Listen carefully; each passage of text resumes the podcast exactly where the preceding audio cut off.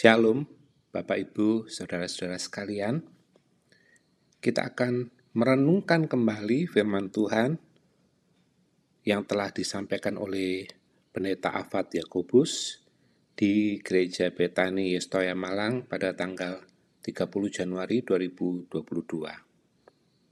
Firman Tuhan diambil dari Injil Lukas pasal 5 ayat yang ke-18.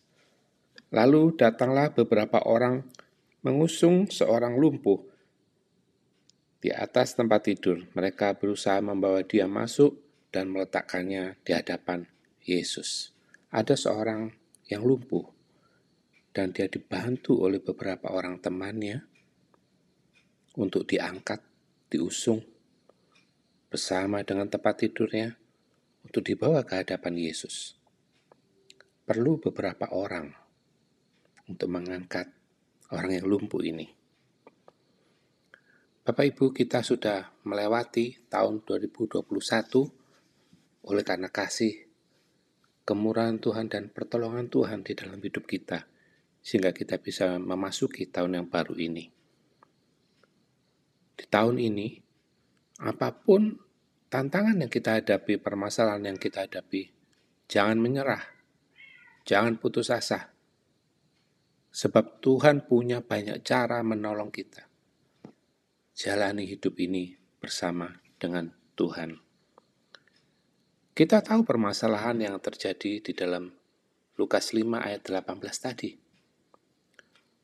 Perlu kerjasama yang baik dari beberapa orang untuk melayani orang yang lumpuh ini.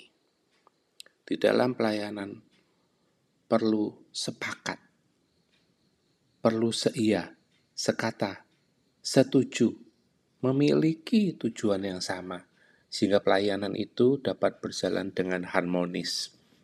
Matius 40 ayat 19, dan lagi aku berkata kepadamu, jika dua orang daripadamu di dunia ini sepakat meminta apapun juga, permintaan mereka itu akan dikabulkan oleh Bapa-Ku yang di surga. Sepakat di sini dalam konteks berdoa. Kita juga perlu sepakat di dalam pelayanan. Sepakat dengan sesama rekan kerja. Sepakat antara suami dan istri. Sepakat antara orang tua dan anak-anak dalam konteks berdoa. Betapa pentingnya sepakat ini untuk menjalani kehidupan yang harmonis. Dalam hidup ini manusia bisa mengecewakan, tapi ingatlah bahwa Tuhan tidak pernah mengecewakan. Tuhan selalu menepati janji-janjinya. Dan Tuhan tahu setiap kebutuhan kita. Dalam menghadapi permasalahan, tantangan, atau apapun juga, teruslah berusaha sampai Tuhan membukakan pintu dan pertolongan bagi kita. 2 Tawarikh 15 ayat 7, tetapi kamu ini kuatkanlah hatimu. Jangan lemah semangatmu. Karena ada upah bagi usahamu. Ketika kita ragu, kita sulit melihat pekerjaan Tuhan. Ketika kita tidak percaya, kita akan sulit untuk melihat mukjizat Tuhan itu terjadi. Kita perlu memperkuat iman kita. Amsal 20 ayat 17. Janganlah hatimu iri kepada orang-orang yang berdosa, tetapi takutlah akan Tuhan senantiasa. Karena masa depan sungguh ada dan harapanmu tidak akan hilang. Orang yang takut akan Tuhan tidak akan kehilangan harapan. Orang yang takut akan Tuhan tidak akan berputus asa. Karena ia tahu ia memiliki masa depan yang cerah di dalam Tuhan. Kita juga perlu membaca firman Tuhan setiap hari. Jangan malas membaca Alkitab. Lewat Alkitab, kita tahu isi hati Tuhan. Melalui Alkitab, kita bisa mengetahui janji-janji Tuhan. Dan itu memperkuat roh kita. Firman Tuhan adalah pedang roh. Di dalam perlengkapan senjata Allah di dalam Efesus 49 ayat 17. Dan terimalah ketopong. Ketopong itu adalah keselamatan. Dan pedang roh. Dan pedang roh itu adalah firman Allah.